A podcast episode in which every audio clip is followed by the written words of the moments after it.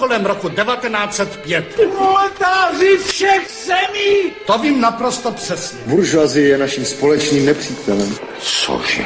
Víte, já vám to řeknu naprosto přesně. Chce se mi zvracet. Kotlár Laco. Toto som ještě nezažil. Cože? Víte, já vám to řeknu naprosto přesně. Buržoazie je naším společným nepřítelem. Hledáš někoho soudruhu? Teď by mě zajímalo, jestli pak víte, soudruzi, To jsou lžičky, které vyvinuli výzkumníci z NDR. Bylo to kolem roku 1905. Přijíždí k nám motorka a na ní muž s koženou brašnou. A komu tím prospějete, co? Tak to vím naprosto přesně. Kdo se ptal na tvůj názor? Petr Václav. Cože?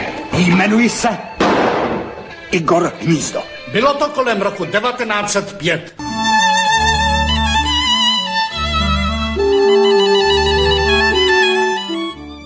všechny vítám u pořadu Aktualit, skončily hovory při víně. No a to znamená, že ještě máme eh, slabou půlhodinku na to, abychom se ve svižném tempu pověnuli některým eh, novinkám eh, nebo rychlým informacím, které tady rozeberu společně s mým hostem Karlem Světničkou. Karle, zdravím tě, vítám tě, ahoj. Áno, Petře, zdravím tebe i naše posluchače. Jak jinak, jdeme na to. Německo posílá zahraničním SSákům důchod a proplácí lázně. Židovská rada je v šoku, píše web AC24.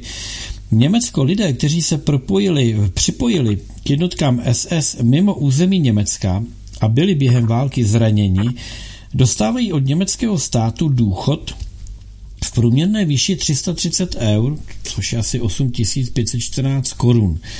Navíc mají nárok na proplácení lázní. Německá centrální židovská rada to považuje za šokující.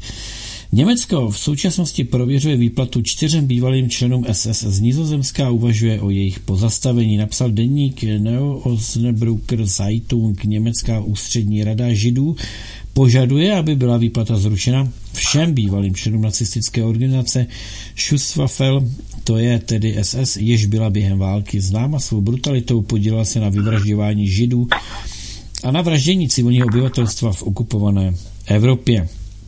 E, Jsou tady nějaká čísla další a tak dál. E, Karle, e, co ty na to? To je No, v podstatě to je stejné jako u nás eh, dlouho, dlouhé roky uh, propláceli prebendy a platy eh, vysokých pohlavářů od komunistů, kteří tady prováděli taky různé zločiny, až uh, Jurečka nakonec prosadil nějakou změnu v tomto. Ovšem to prosadil v okamžiku, když jinak většinou byli ti lidé mrtví. Takže takový v podstatě jakoby mediální uh, PR uh, uh, počin, který v podstatě má ukazovat, jak jsou a tak dále zodpovědní vůči minulosti a vůbec jim nevá, jako uh, zamlčeli to, že ti lidé spoustu a spoustu let ty důchody dostávali, teďka už jsou ti, co to, těm, co to zeberou, už jsou natolik úplně mimo, že už jim to vůbec nevadí a že jsou zajištěni sociálně jinak podobně jiným způsobem, než je zrovna tady tenhle ten důchod, který je uh, z našeho sociálního nebo v Německu jejich uh, sociálního pojištění. Další úderka, řeknu. Zmluva na nákup vakcíny, kterou Evropská komisia podpísala se společnostmi Pfizer, strana 48, odstavec 4. Neznámá účinnost, neznáme vedlejší účinky, neznáme dlhodobé účinky. Povedali nám, že vakcína je bezpečná a účinná. Neklamali nás tak trochu. Co, Karle? No na to je jednoduchá odpověď. Americké soudy už konstatovali a rozhodli pravomocnými rozsudky, že celé to bylo obrovský podvod. To, že v tom naše vláda na jedné straně prostě vůči Američanům provozuje rektální alpinismus, ale v případě těchto těch zločinných kšeftů s chemikály, kterou nazývají zločině eh, vakcínou, o které soudy americké, které eh, v jiných věcech tu Ameriku jak si podporujeme, tak tady najednou prostě, když se jedná o zdraví občanů, tak tady jim to vůbec nevadí, že se jedná o podvod. No, tak proto se těžko lze očekávat, že prostě, že jsou nějaké uh, tyhle ty postupy, uh, že prostě tyhle ty vakcíny stále jedou a tak dále, že to není otázka uh, a vakcíny jako takové, obchodníků z vakcínu, to je prostě otázka válka a spol, že stále tuto vakcínu prostě prosazuje, protože asi v tom nejede sám z hlediska financí. To, že ta Evropská unie jako vzala na sebe, to ještě neznamená, že to musíme my být tím nějakým způsobem zaptěžování a otravování, myslím, jakožto otrava chemikálí, ne otrava jako obtěžování, ale prostě otrava obyvatelstva.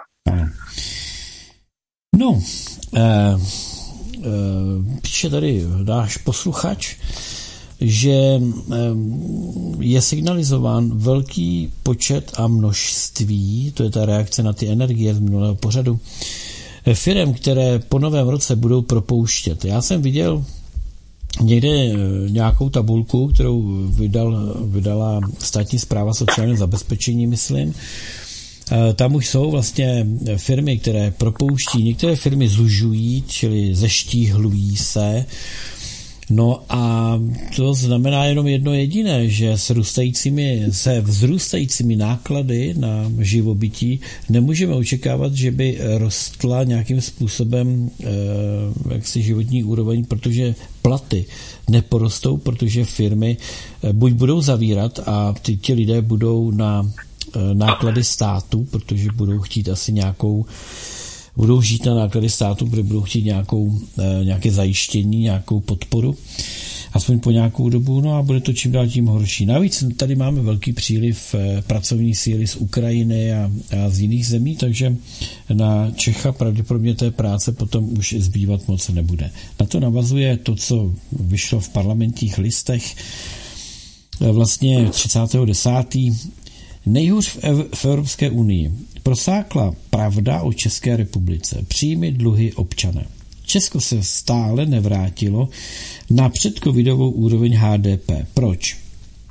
Velký podíl na tom bude mít spotřeba českých domácností. Ta se totiž v České republice propadla úplně nejvíc a stále je o desetinu menší než před covidem. Hlavní ekonom GNT banky Petr Sklenář pak upozorňuje, upozorňuje že nahoru šla naopak tendence ke spoření a že až občané začnou spořit normálně, tak HDP opět poroste. Jenže pokles spotřeby je podle dalších analytiků způsoben něčím úplně jiným.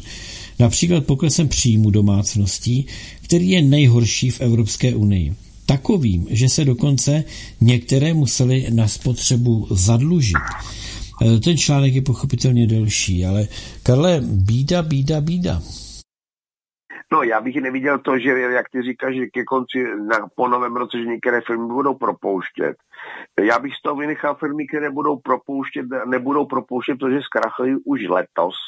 Ono nevím, jak seženou ty výplaty pro tu Liberty, nebo neseženou, to už jako se uvidí. Ale vedle to taky nebude propouštět obrovská spousta firm, protože oni už dávno, dávno neexistují. Takže ty se ani toho nového, ty se nedočkali těchto měsíců, těchto dnů, ty už dávno zanikly právě díky drahým energiím. A respektive třeba teďka je tady známo, že cihelny jednoduše taky zavírají. Nejde jenom o tu energii, ale o to, že prostě v tuto chvíli eh, stavbaři nestaví nic, protože nikdo o to nemá zájem. A když nemá nikdo zájem o sta- činnost stavbařů, tak mají tím pádem ani cichelný komu prodávat své zboží. Takže to je navazuje všechno na jedno se vším prostě se vším, že se budeme mít tak dobře a všichni z toho fial, sfialovíme. Jo, jo. Na Slovensku probíhá pochopitelně monitorování um, všeho špatného, co tam napáchaly vlády eh, před a co bude potřeba pochopitelně napravit. A nie je, píše se tady, nie je v štátnom záujme Slovenska lepšie, aby banderovský pre Slovensko nepriateľský režim v roku 2025 neexistoval. Ukrajina nepredlží smluvu o tranzitě ruského plynu do Evropy, která vyprší na konci roku 2024. Povedal to šéf naftogazu Alexej Černišov. Táto dohoda skončí před koncem roku 2024 a nehodláme v něj pokračovat. Nebudeme iniciovat pokračování tohto tranzitu. Zmluva skončí a tranzit se zastaví, povedal. Naši nepřátelský spojenci nás plánují už o rok odstřihnout od plynu. Slovenská vláda budoucí rok bude mať čo robiť, aby zabezpečila stabilné dodávky plynu. Lebo s banderovcami vyjednávat bude velmi těžké. Já si myslím, že Slovensko si to zaslouží, stejně jako Česká republika, protože e, jsme se otočili k těm všem Ukrajincům zády. Neposlali jsme banderovcům ani korunu, neposlali jsme jim ani jeden náboj, neposlali jsme jim žádnou zbraň. A protože jsme je nepodporovali, tak oni na nás kašlou. A nebo jsem úplně v jiném světě, Karle? Uh, oni jsou v jiném světě. To my jsme akorát prostě trestáni za ten jejich jiný svět. Takhle asi stručně řečeno vysvětleno. Ještě je potřeba říct, že ta smlouva původní eh, je podepsaná do roku 2028. Eh, to znamená, že eh, oni, oni tu smlouvu prostě skrečujou a nazdar jako jo. Takže to je opravdu, to je opravdu jako na pěst, jak se říká. Já si myslím, že to vyjádření Roberta Fica, že už nedají Ukrajině ani náboj, ani korunu, respektive ani euro. Eh, ani maxim, hřivnu. Ani hřivnu. Že budou maximálně podporovat eh, mír anebo humanitární nějakou pomoc.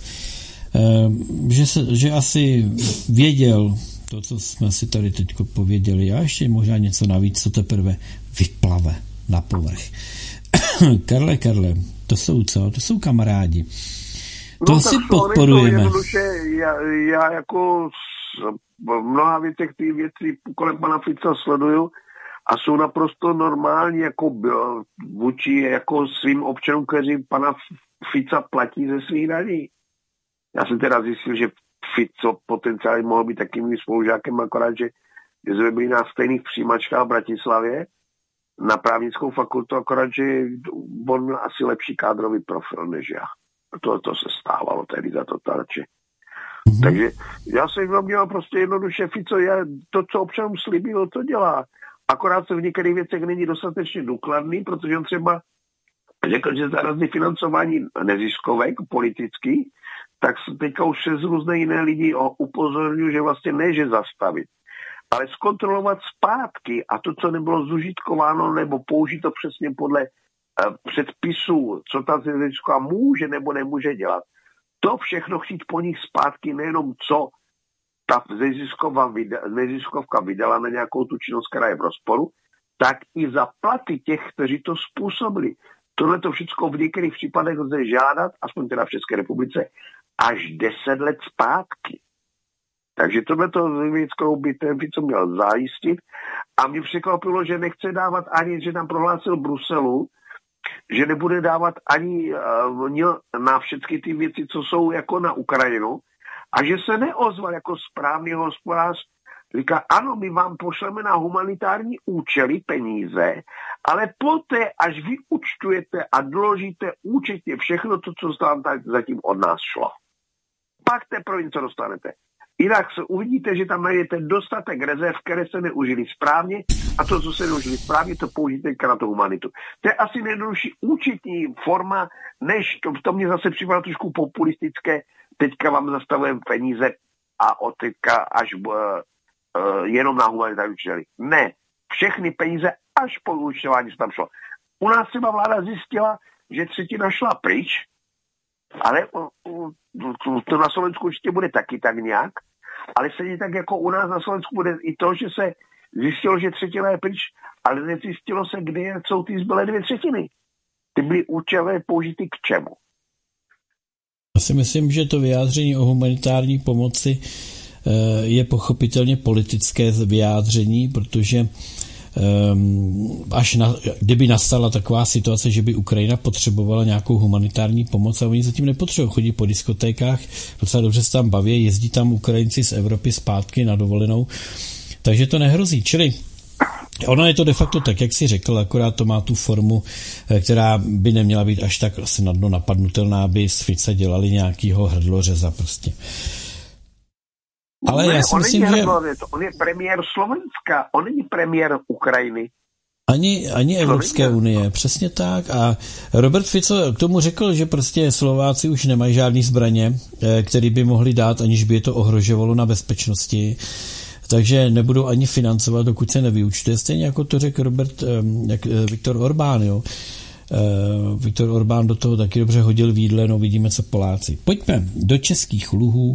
Zase ta... Orbán zase... právě pro, použil to, tento použil ten, ten argument napřed využijte to, co tam šlo. Ano, já jsem tady četl. E, ty jsi ale to v tom pořadu nebyl. E, ERU, Energetický regulační úřad. Na co ho asi máme? Jo? Teď se pojďme nad tím zamyslet. Žádné malé zvýšení. Regulovaná část ceny elektřiny má vzrůst o více než 70%. Elektřina by domácnostem mohla od příštího roku citelně zdražit. Energetický regulační úřad ERU navrhuje pro příští rok nárůst regulované části ceny elektřiny pro domácnosti o 71%. Cena za 1 MWh eh, by tak vzrostla o více než 1400 korun z DPH. Zjistili novinky. To znamená, že by vzrostla o korunu 40, jestli se nepletu, na kilowatt hodině. Uplynu by zvýšení regulované části ceny mělo být nižší. Cena elektřiny je tvořena dvěma částmi. Regulovanou a neregulovanou. Regulovanou část stanoví energetický regulační úřad ERU a její výše je platná vždy celý kalendářní rok. Neregulovanou část stanovují jednotliví dodavatele a mohou ji během roku měnit. Regulovanou složku ceny tvoří několik dílčích poplatků, například platba za systémové služby, se více než zdvojnásobí z aktuálních 137 korun za megawatt hodinu, čili to je skoro 14 halířů na kilovatě, na, e, na 31 haléřů na kilowatt hodinu. Neříkal náhodou Staňura a Síkela nárůst cen energií od nového roku jen 10%? Karle, všímáš si, jak e, ona ta vláda úplně něco jiného říká, úplně něco jiného se děje? No, já nevím, jak vláda, protože vláda v podstatě eh, toužíme z jiných dalších zdrojů asi jakým způsobem tomu silně fialově rozumí. Ta pouze rozumí to, co jí jde a eh, nejde do, jde do kapsy a navíc eh, jde jako úplatek z našich peněz. Ale třeba šéf Česu, Česu tvrdil, aspoň to no, uvedli, jak ty říkáš, novinky 1. listopadu ve 2054 uveřejnili zprávu ČTK, že zákazníků energetické skupiny ČES, kteří nemají fixovat cel a tak dále, zdraží elektřina a kvůli návrhu energetického úřadu od, od 70% maximálně o 2%. O 2%. Tak jsem na to zvědavý. No vidíš to. To mi jako nebo posluchači než sami posoudit, jaké míry soudruh uh, Beneš to tvrdí. Ale oni, víš co, to je složitý, protože Třeba Síkela tvrdí, že když nebudeme mít plyn, eh, tak německý kapitalista zastaví stroje, čili průmysl Německa omezí spotřebu a ten plyn nám poskytnou. Sice na to nemá žádnou dohodu, ale do televize jako dost dobrý. Eh, naše... No jo, ale zase ten Cikela, jako když to říkal, tak nikdo neskoumal, zdali byl nebo nebyl střízlivý nebo zdrogovaný. Nezapomeň, že součástí koalice jsou čeští piráti, kteří jsou pro legalizaci učej. některých drog, takže On je to učej, no. měl v sobě. Myslíš si, že Sikela na starý nohy, no já nevím. Hele, řady dezinformátorů se velmi rozšiřují. Například generál Michal Thomas Flynn Bývalý poradce prezidenta USA hovoril o Ukrajině. Proč je Ukrajina taká důležitá? Toto je centrum obchodovania s ľuďmi. Toto je centrum obchodovania s dětmi. Toto je centrum obchodovania s drogami. Toto je centrum obchodu so zbraňami. Vieme o našich biologických laboratóriách a peniaze tečú ako rieka. Tomu hovoríte praně špinavých peňazí? Prečo západné média a slovenský fake stream klamú o boji za slobodu a demokraciu? Já si myslím, že Flynn to pojmenoval docela dobře a nakonec asi poslouchá svobodný vysílač. Nebo nevím, jak na to přišel. Nebo o tom něco ví, Karle, co myslíš?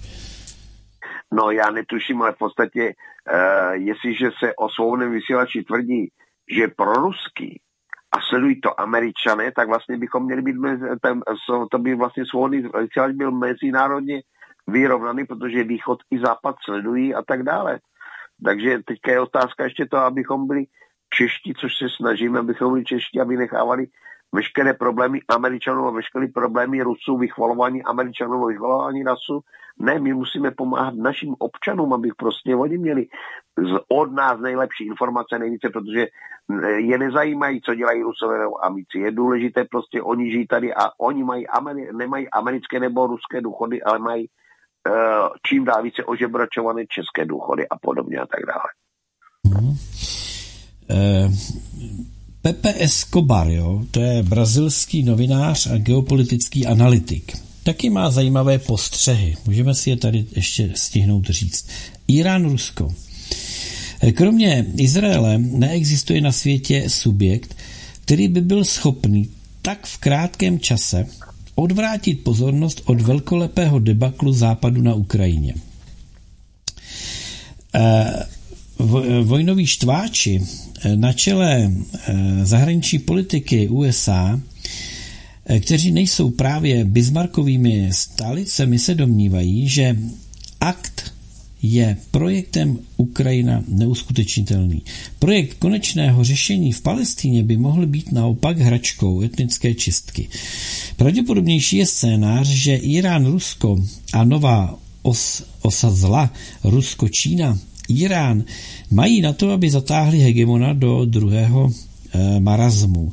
Jde o to, aby se využil nezvládnutý diskurs nepřítele na jeho vyvedení z rovnováhy a dezorientaci do bezmocnosti. Zbožné přání Bílého domu, že věčné vojny na Ukrajině a v Izraeli jsou vepsané do tohoto samého vznešeného projektu demokracie a jsou nevyhnutné, jsou nevyhnutelné pro národní zájmy USA, už selhalo.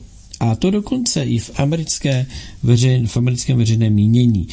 Všechno se to týká hormuzského průplavu. Jádrom rusko-izraelské strategie je hormuzský průlav, eh, ano, průplav, eh, přes který prochází nebo se převáží nejméně 20% světové ropy, eh, skoro 17 milionů barelů denně a 18% skapalněného zemního plynu LNG, co představuje nejméně 3,5 miliardy kubických stop denně. Islámské národy mají ekonomickou výhodu. Můžu, mohou vyhodit do vzduchu mezinárodní finanční systém tím, že odřežou ropu. Nemusí vystřelit ani jeden výstřel. Čili trošku to, co jsme si tady taky říkali, a to souviselo s BRICSem a s přistoupení těch šesti nových zemí a ten hormuzský průplav pochopitelně dostali, dostal BRICS pod kontrolu. Karle, krátká reakce, budeme se loučit. No, já jsem slyšel, že taky většina těch tankerů, kteří to převážejí, jak plyn, tak i tu uh, ropu a tak dále, tím, tím slačený plyn, že v tuto chvíli většina z nich byla skoupena před pár lety postupně Ruskem, takže v podstatě to Ruskem dováží. a Tureckem, Ruské, tak, tu, no, turecký, no, vím, ale Rusové taky. většinou a v podstatě to paradox, že v podstatě my jsme proti tomu uh, ruskému rop, plynu nebo ruské ropě, my proti tomu statečně bojujeme sankcema, ale vedle toho si to necháme dovážet hodně. Takže takový prostě kšeft a podvodná lidi. Hodí fialoví, fialoví lidé, fialoví voliči tomu věří. Mm-hmm, přesně tak, to byl Karel Světnička. Karel, já ti děkuji, pojď se rozloučit. Vážení, mějte svůj vlastní rozum a nedejte se. A hlavně najděte, přečtěte si článek 23 a promyslete, co v listině práv a svobod a co budete v rámci toho dělat. Děkuji Karlovi přes jeho indispozici hlasovou, že to doklepal až sem. Vám děkuji, že jste nás poslouchali a Zítra bude repríza, protože máme seminář a v pondělí bude zase naživo čtení, takže se na vás budu těšit. Mějte se krásně, opatrujte se a další studio, studio Helen už se na vás těší. Mějte se fajn a přeji vám tady ze svobodného vysílače dobrý poslech. Loučí se s Karlem Světničkou Petr Václav.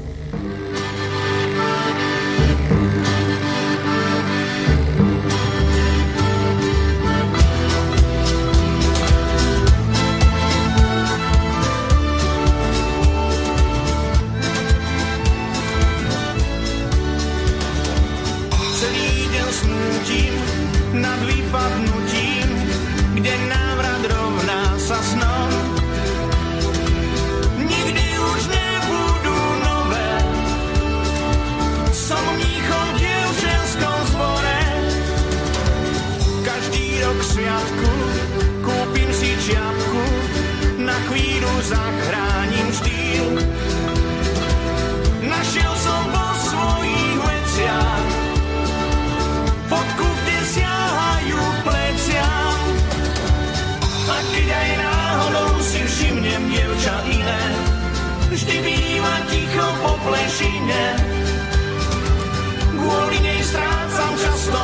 ambície silné, to smutné prázdno na plešine.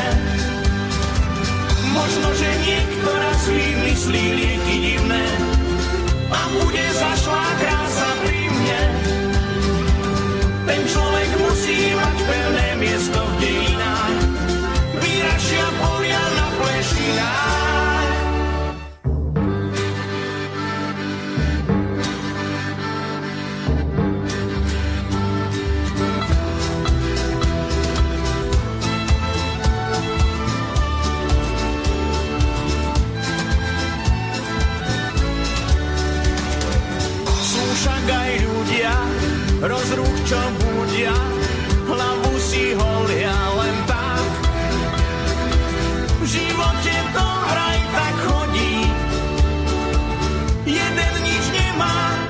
Druhý si holí. a keď aj náhodou si všimnem dievča iné, vždy býva ticho po plešine. Kvôli nej strácam často ambície silné, to smutné prázdno na plešine.